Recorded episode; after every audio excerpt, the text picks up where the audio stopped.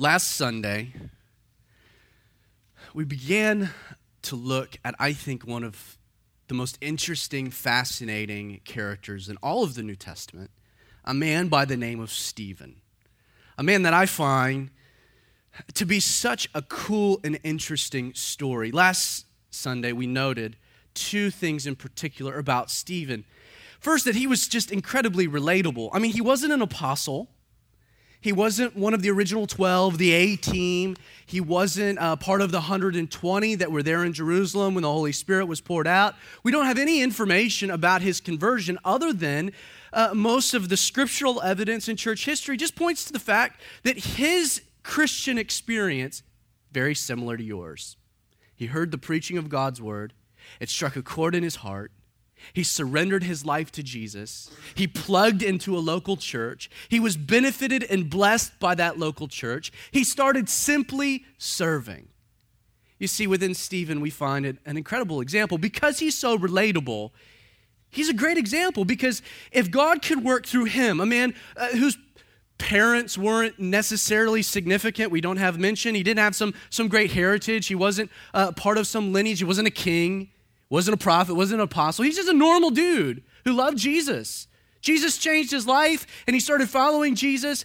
And we see demonstrated through his example that God can use us. If God can use Stephen, there's nothing intrinsically different from him than you. So if he can use Stephen in awesome ways, he can use you in awesome ways. This man saw, he understood that God is not interested and the tasks that are before us. As a matter of fact, they're secondary to us being faithful in the tasks.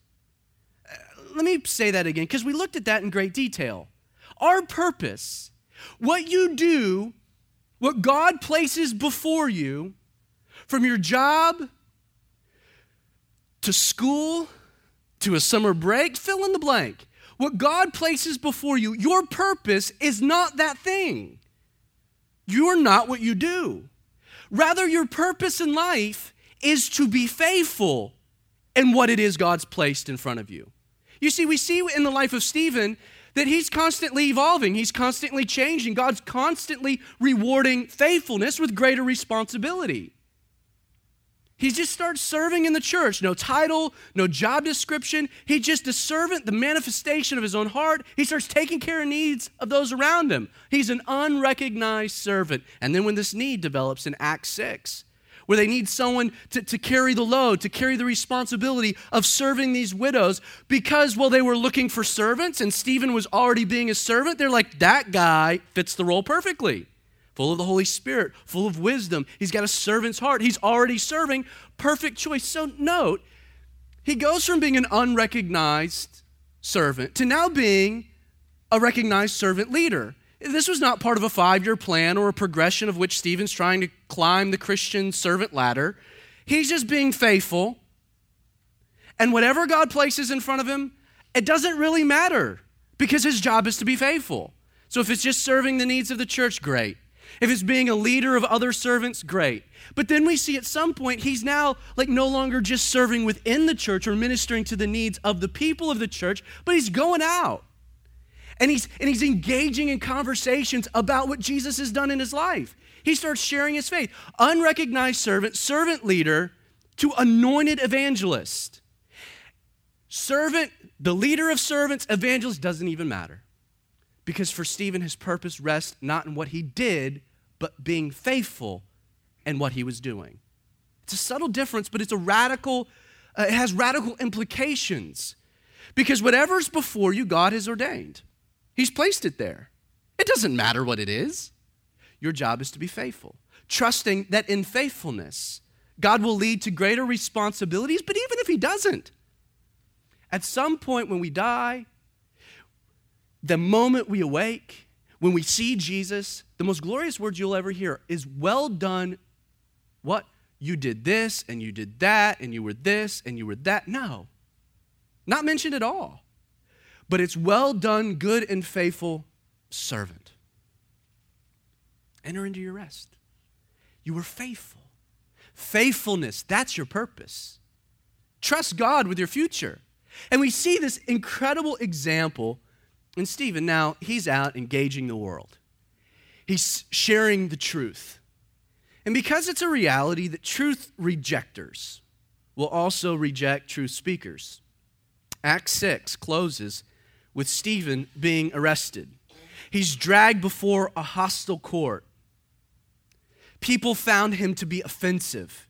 And in much the same way that Jesus himself was treated, Stephen, we see, is lied about. He's slandered against. He's falsely accused. And his only crime is that he refused to keep his faith at church.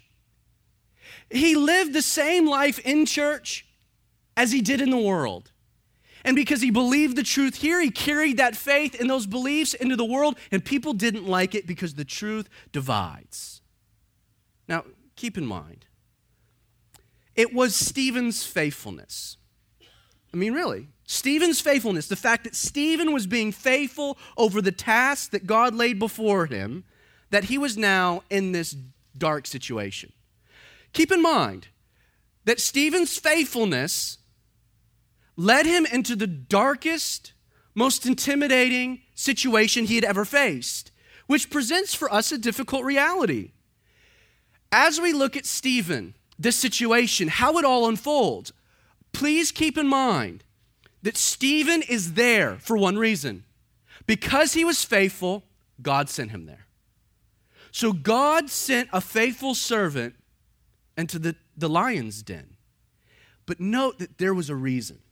In Romans chapter 8, verse 28, we're told that all things work together for the good to those who love God, to those who are called according to his purposes.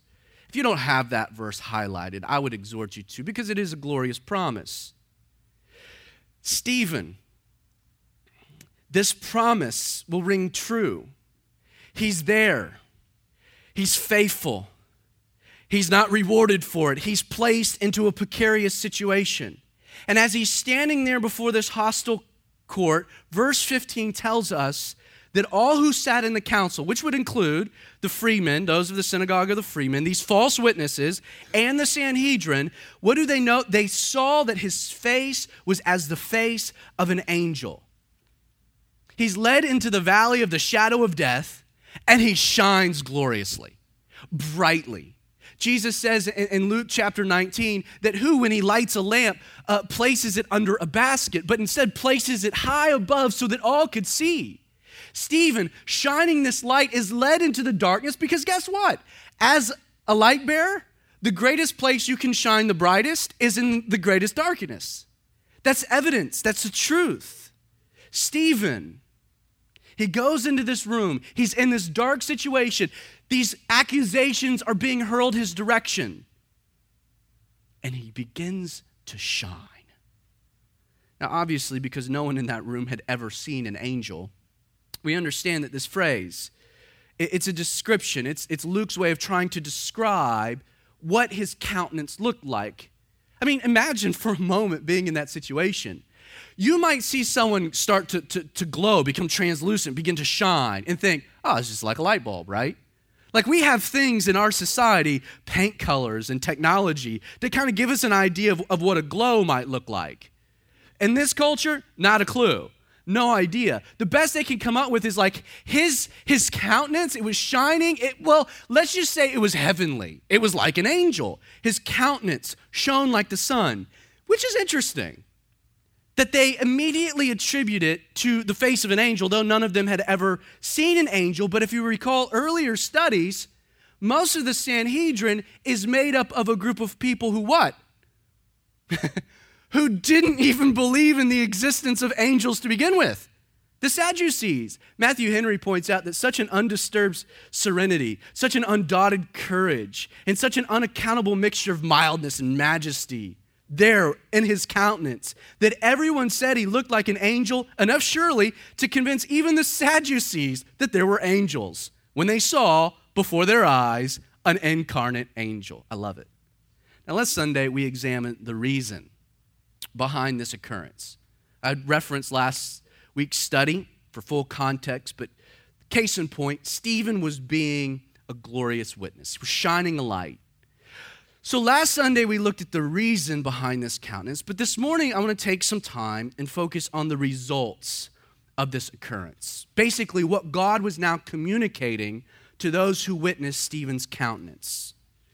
As God's man stood before this council, the prosecution is allowed to first build their case before Stephen is permitted an opportunity to provide a rebuttal. This will come in Acts chapter 7.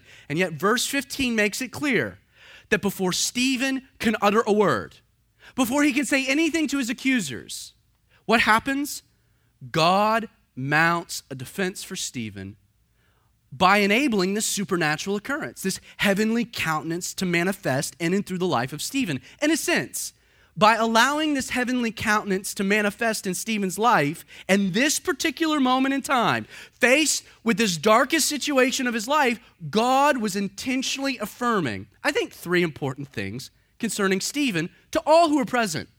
First, in this heavenly countenance, we should note that Stephen's character was impeccable. Two, his godliness was self evident. And thirdly, his innocence was undeniable. First, if you're a note taker, you can jot down that Stephen's face revealed an impeccable internal character. The seventh season of American Idol featured a woman named Brooke White. She'd actually end up placing fifth that season. But when the show debuted, she made her, her first performance. She not only became a fan favorite, but immediately something interesting happened on the internet. A certain contingency of idol fans kind of lost their minds. While neither the show nor Brooke had said anything about her religious affiliation, Mormons immediately on the internet began a campaign claiming that Brooke White was one of her own. Kind of interesting. One blogger even, even wrote, She has the Mormon glow, which refers to the, the, the, the, the idea that the faithful have like this radiation from the Holy Spirit. Now, Idol would not confirm her religious affiliations, though the internet was exploding. Brooke was not allowed to discuss the matters either. People had to wait till she left the show. And when she did, in one of her initial interviews, what everyone thought was true, Brooke confirmed. She says, I didn't know I was setting off the Mormon radar. Mormon glow. It's kind of interesting.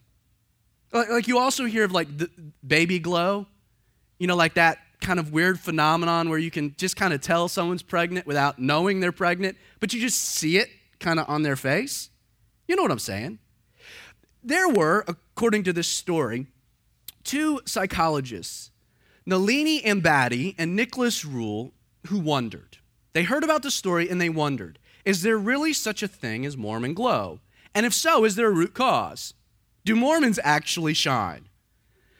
They began their research by conducting an experiment where they cropped heads of both Mormons and non Mormons, and then they asked undergraduate volunteers whether they could tell the difference by simply looking at the faces. Is this a Mormon? Is this a non Mormon? Pick one or the other. Now, random guessing with a large enough sample size would yield a 50% accuracy. It's one or the other. Flip a coin. So if it was just coincidence, just accidental, then over a long enough sample size, they would see that even if initially maybe there were higher statistics, it would ultimately balance out to random guessing. And yet, they discovered something interesting that over the course of their study, people were able to accurately identify Mormons 60% of the time, well beyond just random guessing. 60% is actually the same percentage of your ability to tell if a person's face looks envious or anxious.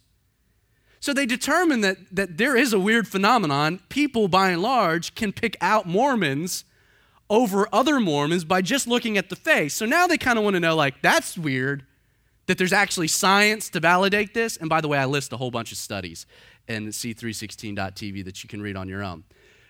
But they decide, now what is it? What could it be? So they ran another experiment. This time, they cropped the photos beyond recognition. They wanted to see what it was that helped people identify Mormons from facial features. Some of the photos, well, they would just reveal an eye or hair, a nose, mouth. Maybe every Mormon has the same crew cut. I don't know. So they decided to isolate individual facial features to see if, if that would give an indication of what triggered Mormon glow. Guess what? From individual facial features, nope, not at all. 50%. Never crossed the threshold. And yet, when they avoided individual facial features and instead just showed people a patch of skin, right back up to the 60% threshold. Say what? Like skin? Nicholas Rule believes that what judges were primarily picking up in determining Mormon glow were actually clues of health in the skin. Holy Spirit aside, because Mormons don't drink, smoke, refuse caffeine, enjoy community support, which relieves stress, Mormon glow might simply just be because Mormons are healthier people. Recent studies have actually pointed out that Mormons live up to 10 years longer than the average American. I will die 10 years earlier to drink coffee. now, though this study is fascinating in and of itself, Ambady and Rule, along with others in the scientific field, they began to wonder, they began to compliment, compl- compliment, like if the face revealed like these attributes, Mormon glow, health of skin, what else does just the face communicate about a person? Now, the next topic that they decided to test, well, it's, it's kind of controversial. They go from Mormon glow to thinking, huh, I wonder if there's such a thing as a gaydar. You ever heard the phrase gaydar? It's like that non cognitive ability to pick up on a person's homosexual tendencies, like where you kind of know that that guy or gal might be gay without knowing it? Like, does if Mormon glow exists, is there such a thing as a gaydar? Now, this is not my study, not my ex- experiment. I just find it fascinating because guess what? They ran the same experiment, and people can pick up on homosexuals by just looking at the face way more than even Mormons. According to their own study, people possess a natural ability to identify by only facial recognition lesbians 70% of the time, as well as gay men 65% of the time, by just looking at the face. A similar study conducted at the University of St. Andrews later revealed that by just looking at a photo of a person's face, judges of both genders were able to tell whether or not a person was promiscuous, open to a one night stand, by just looking at the face. Clean cut, kind of loose. I could have used other words, but I'm trying to grow here as a pastor. Rule, he concludes over these studies, he says that we have a built in system set up whereby we can access others' health for mate selection and disease avoidance, that, that we have this biological ability to kind of say, oh, not the person I want to mate with, or, ooh, yeah, that's the person I want to mate with. That, that we are able to evaluate based on these basic biological uh, uh, functions. But Rule also believes that these biological functions can then be co opted for social purposes as well. The studies, they, they, they can show that these biological functions help in detecting religiosity, promiscuity, aggressiveness, competence, competence. You can look at a face and say, stupid. Pretty smart. Intelligence, trustworthiness. Ooh, I'll let my kids, I let that person watch my kids. Ooh, not going to allow that person anywhere close to my like like we have this basic ability to judge these things even sexual orientation. Now here's the kicker. Many people see the, these types of judgments are indicators of prejudice, like that you're judging people, like it's revealing an inner bigotry. But here's the thing. Every person makes internal judgments without realizing it.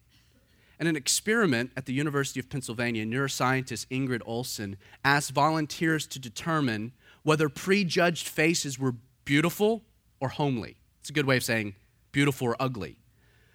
But here was the twist each face would only be shown for 13 milliseconds, which is well below the threshold for conscious awareness.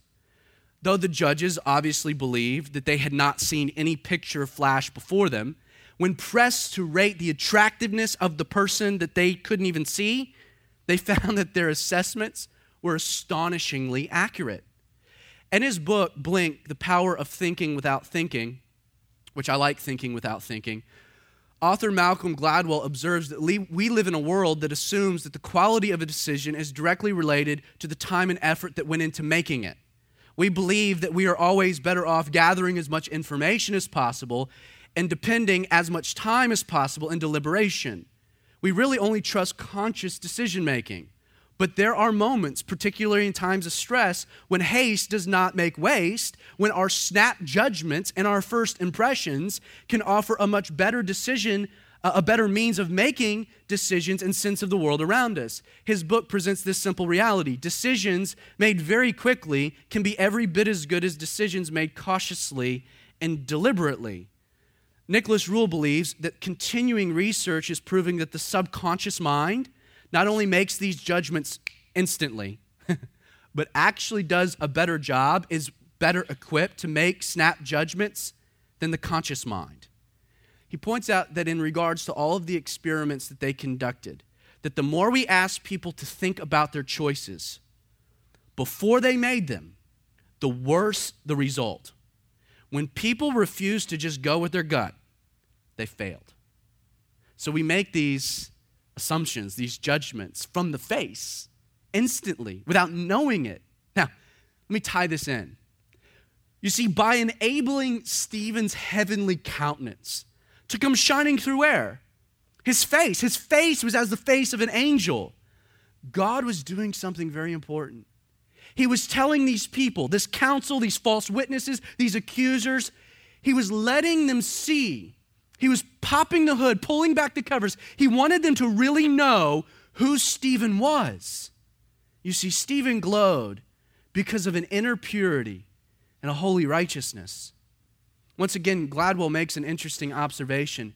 He says anyone who has ever scanned the bookshelves of a new girlfriend or boyfriend or peeked inside his or her medicine cabinet understands this implicitly. You can learn as much or more from one glance at a private space as you can from hours of exposure to a public face. Though Stephen's public life was above reproach, these false witnesses were calling into question what? His internal character. And yet, in allowing Stephen's inner countenance to come shining through in a very public way, God was providing these accusers a glimpse into the private space of his inner life. All you had to do in this moment was take one look at Stephen and the impeccable nature of his character was on display through his face for all to see. Adam Clarke observed it appears that the light and power of God, which dwelt in his soul, shone through his face, and God gave them proof of the falsity of the testimony which was now before them. As the face of Stephen now shone as the face of Moses did when he came down from the mount, it was the fullest proof that he had not spoken blasphemous words against Moses or God, or else the splendor of heaven would not have rested upon him. Stephen's face revealed an impeccable character because the face communicates these things. Secondly, Stephen's face demonstrated his godliness. Have you ever noticed? I don't know this is kind of scary. But have you ever noticed that the longer a married couple stays together, the more they begin to look alike. It's true. Like many have assumed that this is just kind of a, a coincidence of continued association, you know, that because I'm always associating these two people together, always, that it's just a coincidence that in my mind it's playing a trick that they look alike. Well, to see if this is true or not, if there's any science behind this phenomenon, the University of Michigan ran an interesting study.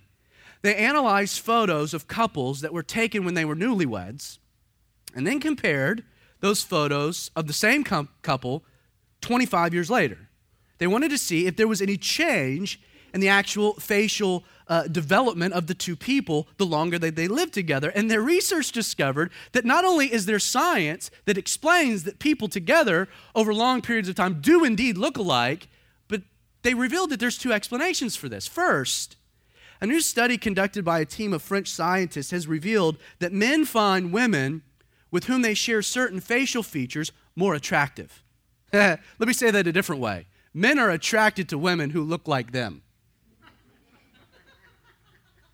That's kind of scary. Every woman's like, oh no.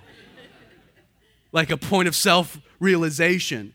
You see, basically, their study stated that individuals fundamentally pursue sexual partners that look like them because they want to extend genetic traits, positive genetic traits.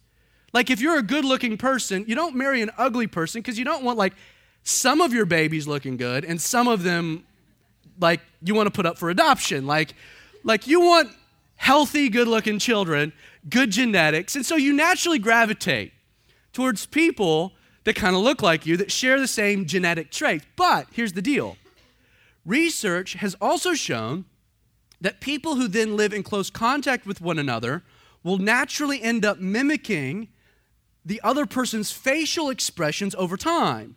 So, so, so understand, you naturally place yourself in close proximity with someone that genetically is, is close to you. And then, because your facial expressions and the other person's facial expressions end up mimicking each other over time, and you have the same biology, you begin to develop the same, like, ruts in your face. Like, they've actually pointed that couples who look most alike are the happiest. That's weird. Which means that they laugh together more than anything. And when you laugh, constant laughter, develops certain kinds of patterns on your face, and the other person's laughing. You have the same close to genetics, and this works against you. So you begin to look more like each other over time. Same thing with sorrow, by the way.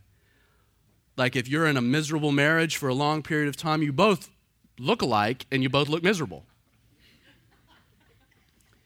You see, it would seem that not only do people attract to people that are similar to them, but over time, they will also end up mimicking similar mannerisms, physical appearances of the company that they keep. You know, the Bible, the Bible talks about that bad company corrupts good morals, you know, like that, that you become who you hang out with. you can take that one step further. You, be, you, you start to look like the people you hang out with. And some of the moms are like, yep, happening to my son. I know it. Yep, hanging out with losers. Not only is he acting like a loser, he's starting to look like a loser. That's what happens.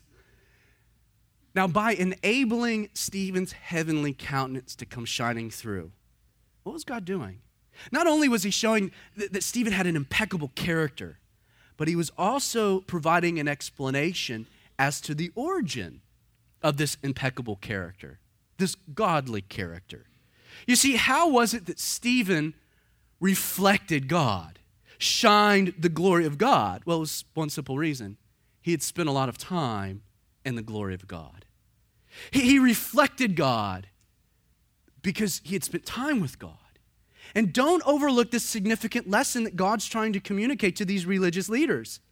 These men, their whole lives were dedicated to trying to become godly or righteous by the things that they did for God. But Stephen, he was godly. That was evident. But his righteousness wasn't based on what he was doing for God, but it was based on the time that he spent with God. You see, God's telling them, he's telling us, that through the heavenly countenance of Stephen, the key to righteousness is not religion. If you want your life to look more godly, to demonstrate more godly attributes, to shine more things that are godness, righteous, goodness, holiness, then it's not you doing things, it's you hanging out with God. See, the more you hang out with God, the more, because you're in close proximity, you don't rub off on Him, that's okay, but He rubs off on you in big ways, in radical ways. Understand, if you want to become Christ like, the key is not what you do for Christ, but it's a relationship with Christ. Like if you want to be more like Jesus in your marriage, then spend more time with Jesus because he rubs off. If you want to have a greater heart for your kids, patience. Then instead of, of, of trying to work all these things, just spend more time with Jesus. See, if you spend more time with Jesus, then your face is going to start to look like His. Your heart's going to start to mold like His. Your brain's going to wire like His. You, you will become more like Him by just hanging out and hanging around.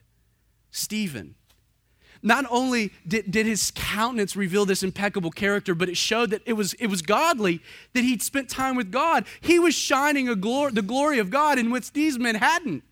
These religious men failed to shine. This man had done nothing of the sort that they were attempting to do. He had rejected their empty religion, had hung out with God, and he is glowing. The third thing that we see here is that Stephen's face affirmed his innocence. Facial perception refers to an individual's understanding and interpretation of the face. As all married men understand and find incredibly frustrating, the ability to read human expression in order to identify emotional tendencies is of great social importance. My wife is constantly like, I told you we needed to go. And I'm like, No, you didn't.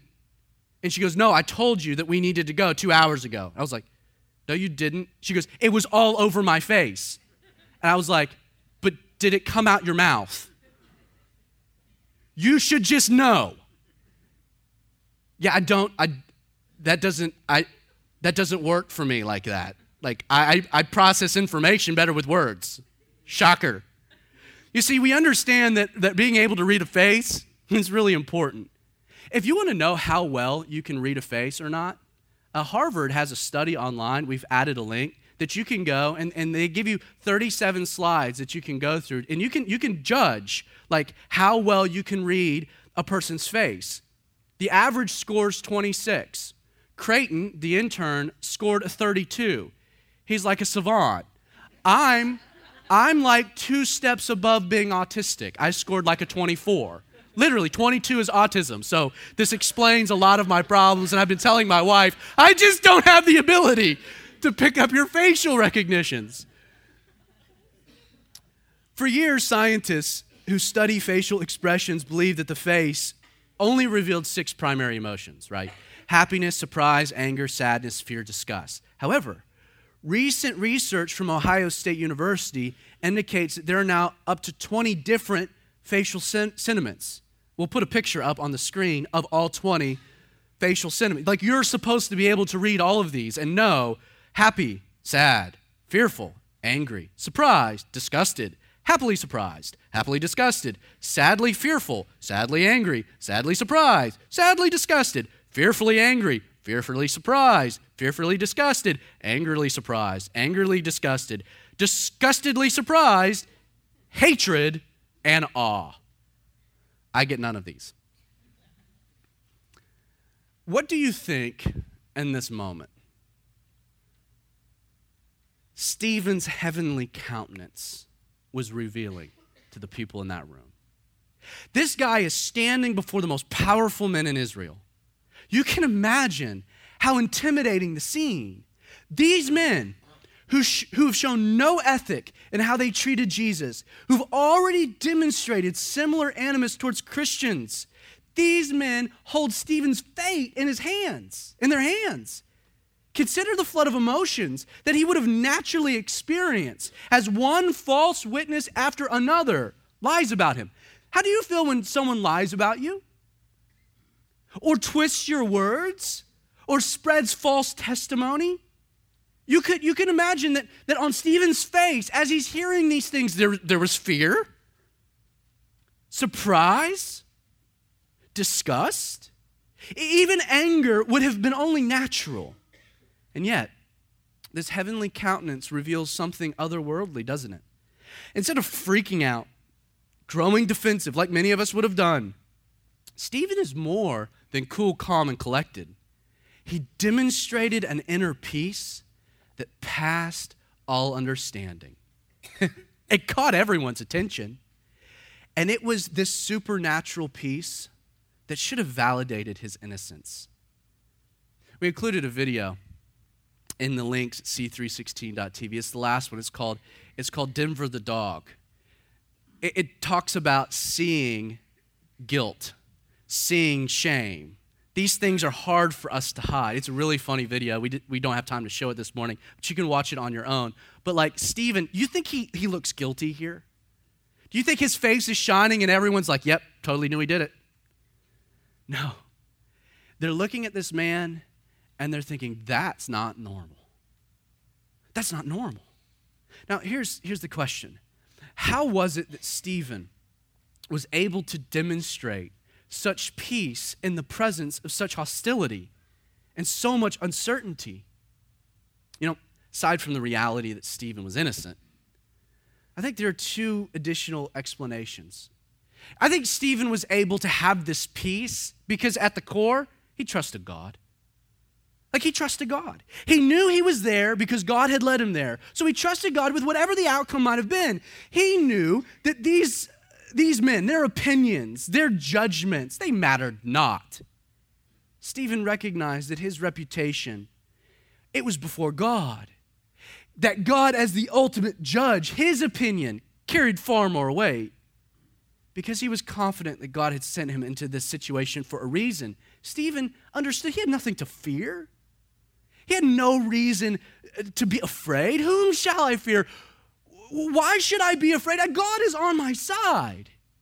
See, he demonstrated peace regardless of whatever the outcome because he knew that God would defend his reputation and work all things for the good. He trusted God so he could have peace. But secondly, Stephen relied on the Holy Spirit. Uh, please understand, Stephen's reaction to the situation, the situation that he's presently facing, it wasn't natural. This is why it garnered so much attention from the people that were there. So realize, because it wasn't natural, what was his countenance doing? It was giving witness to an unnatural, a supernatural impact that God was making on his life. In Galatians chapter 5 verse 22, Paul explains the origin of these type of godly attributes, these otherworldly attributes. He says the fruit of the Spirit is love, joy, peace, long suffering, kindness, goodness, faithfulness, gentleness, and self control. And then he admonishes us all a couple verses later if we live in the Spirit, let us also walk in the Spirit. Why was it that Stephen had this peace? Uh, because the Holy Spirit he was walking in the Spirit. You see, you look at someone going through a difficult situation and you see they have peace, they have joy. I know their world's falling down around them, and that's not normal. I want to know why. Well, it's because of the Spirit of God working these attributes through the Spirit of God. The peace. This was something that originated not within Stephen, it was a gift that God had given him through the filling of the Spirit. Stephen was able to demonstrate incredible peace in the face of extraordinary circumstances for one reason and one reason alone. The only way you can. That is because he was walking in the Spirit. And facing similar hardships in a prison cell, Paul wrote in Philippians 4, verses 4 through 7, he says to rejoice in the Lord always. Rejoice always? Again, just because you would question him, I will say rejoice.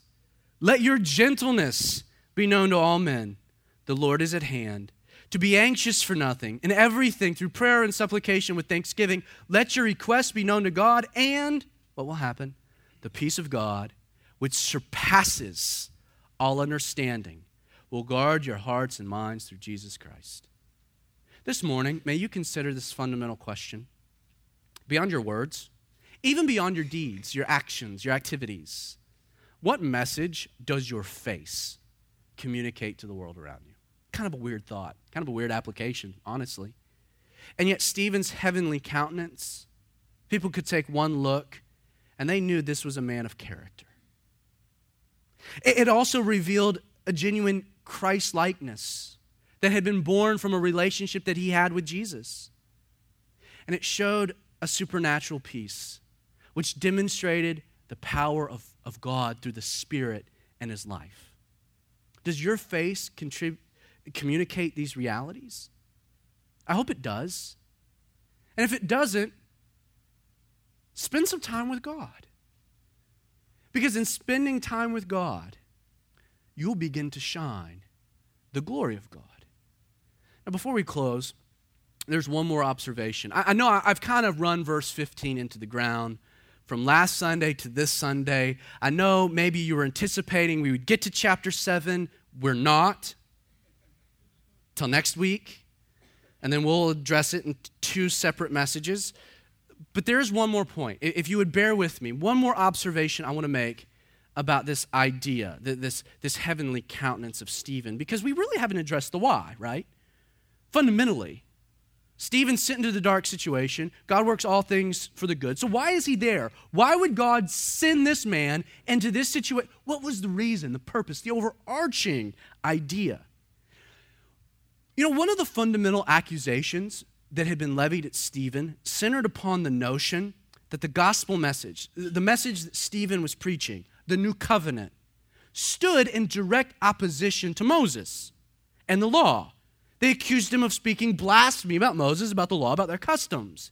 You see, the idea that righteousness with God could be found in grace through faith in Jesus and his sacrificial atonement apart from the law, apart from obedience to the law, this was, this idea, this new covenant philosophy stood in total opposition to what these religious leaders believed. It challenged their entire way of thinking, it was an affront to their sensibilities.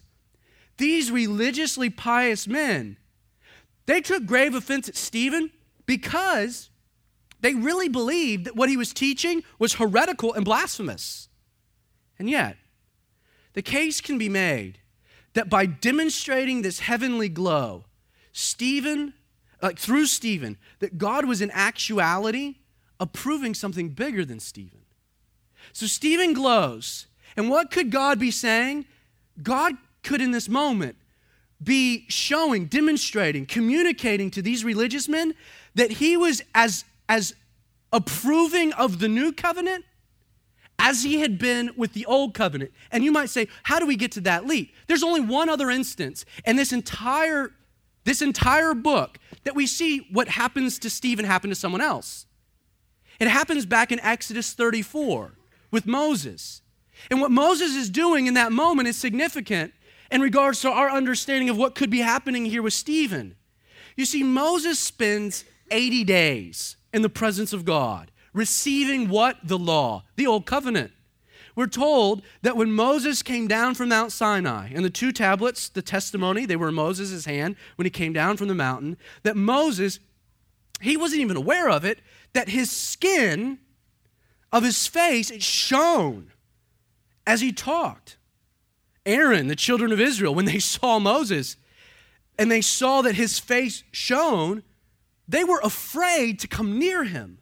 You see, the shining face of Moses was God's way of not only affirming that, that, that Moses was God's man, but was God's way of approving that what Moses was bringing down was from God. This means that in much the same way that this supernatural manifestation of this heavenly countenance validated to the people that Moses had not created the law, but that the law had been given by God, the religious leaders should have recognized the same realities concerning the new covenant were now being demonstrated also by Stephen's glowing face. These men should have stood there and seen his face glow and thought, oh man, I've seen that before. Maybe not literally, but I've read about it. That was God's way of approving the old covenant through Moses. And Stephen here, he has this message of a new covenant. We see the same heavenly glow. Maybe they should have reached the conclusion that what? That God was also approving that what Stephen was preaching, God was in favor of. One commentator put it this way You see what God's saying? God's saying both of those were mine in Exodus 34, the glory of God on the face of Moses. And as he came down from the mountain with the glory of God, what did he have in his arm? The old covenant. And Stephen. There was proclaimed the new covenant, and God puts on his face the glow of God. So, what is God saying? I approve Moses. I approve Stephen. Don't you see, don't you see the fulfillment? Now, here's the interesting reality concerning the story God sent Stephen into a dark world with the specific intention of doing what? Of demonstrating his favor in the new covenant. He, he, he wanted these religious leaders an opportunity to see a miracle that had never that had never occurred since the Exodus. Stephen was there to shine a light, but he was there to bring the revelation of God to these men. Why? Not just because God loved them and cared for them and wanted them to surrender, but he also wanted them to know that whatever they did next would stand in direct opposition to God. You see, we need to understand this before we even get to Stephen's message. God, boom, stamp of approval already on it because of this glow. This is my man. This is my message. I approve both of them. So, whatever you do, be careful. You see, aside from demonstrating his approval of Stephen, this man's heavenly countenance shining out into the darkness, it was God's way of revealing himself to these men. God sent Stephen to shine a light so that these men might no longer abide in darkness. Do you realize that the fundamental reason that God has called, commissioned, and sent you to whatever world you find yourself in, no matter how dark and depressing, is to be a witness. It's to shine a light. It's so that people can encounter God. Do you realize that your job in the world, no matter how trivial, trite, insignificant, or stupid you think it is, if we take Stephen's example as our own, that you have been sent there for a heavenly calling, a heavenly purpose. And it's to do what? To reveal God to the lost.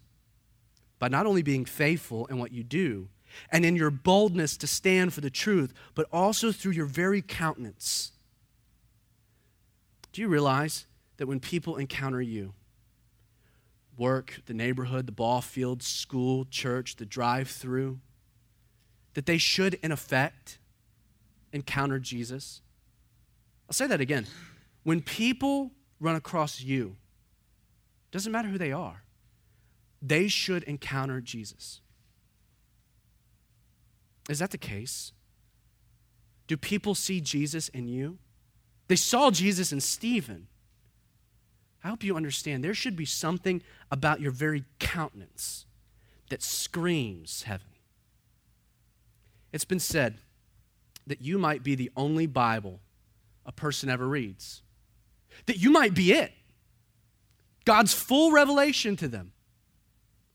So if you are God's message, what message are you communicating? What are people learning about God by hanging out with you? Not just by what you say and what you do. You know, at 316, we talk about that our whole purpose here is to equip you for the ministry. That our entire purpose is to equip you to go out the door and to fulfill the call of God. We've been looking at Acts as our blueprint. And yes, we've been laying out what, what the purpose is of our church and, and elders and deacons and all these other things. But, but Stephen tells us what your purpose is, like what your role in the big story is. It's to go out those doors and to shine the light is to interact with the world, and in doing so, the world seeing God, not you. Please have that understanding. Please walk and carry that significant weight because it is. But understand that the only way you can do it is by walking in the Spirit. It's by spending time with Jesus and allowing Him to rub off so that when you go out there, they're not seeing you, but they're seeing your Creator. As we mentioned last Sunday, we're to let our light shine that they may see our good works and glorify our, our Father in heaven. But, but, but where does the light come from at all? Jesus is the light of the world. And Jesus fills us with that light. And our job is to decrease, to get out of the way, to walk in this understanding, and desire to communicate Christ. When you die, your job is not your evaluation. Being faithful. It's a heavenly calling, it's a high calling, but it is our calling nonetheless. And so, Father, with that word, we allow these things to seep down into our hearts.